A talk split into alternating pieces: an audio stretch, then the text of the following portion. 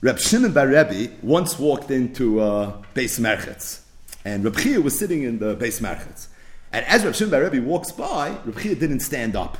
And the Gemara says, the ikbid.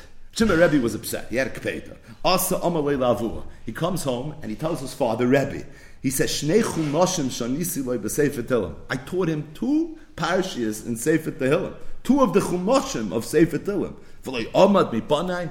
And he didn't stand up for him. So the Gemara is a little bit Eino Yomer Ela Dershuni. Says Rabbi Margolis Yesh Loima. What does it mean Shnei Chumashim Sefer Tehillim? So we know there's five Chumashim in Sefer Tehillim.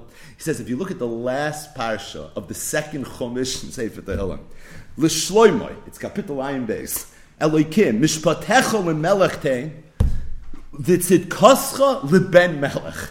He says if you go through the entire parak, the last parak of the Tehillim, in the second chumash of the Tehillim, it talks about Shloim HaMelech beseeching Hashem and saying Vitzit Leben Melech.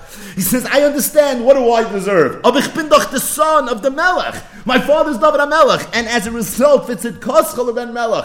So he said, Rab Shimon Ben Rebbe was telling him, Beremiza, you want to not stand up for me, Mamela. But I'm the Ben Melech. My father's Rabbi Yehuda Nasi, and we know the Nasi was a melech, Matik, and for your base. but the bottom line is that's why he was invoking this parsha. He's invoking this parak.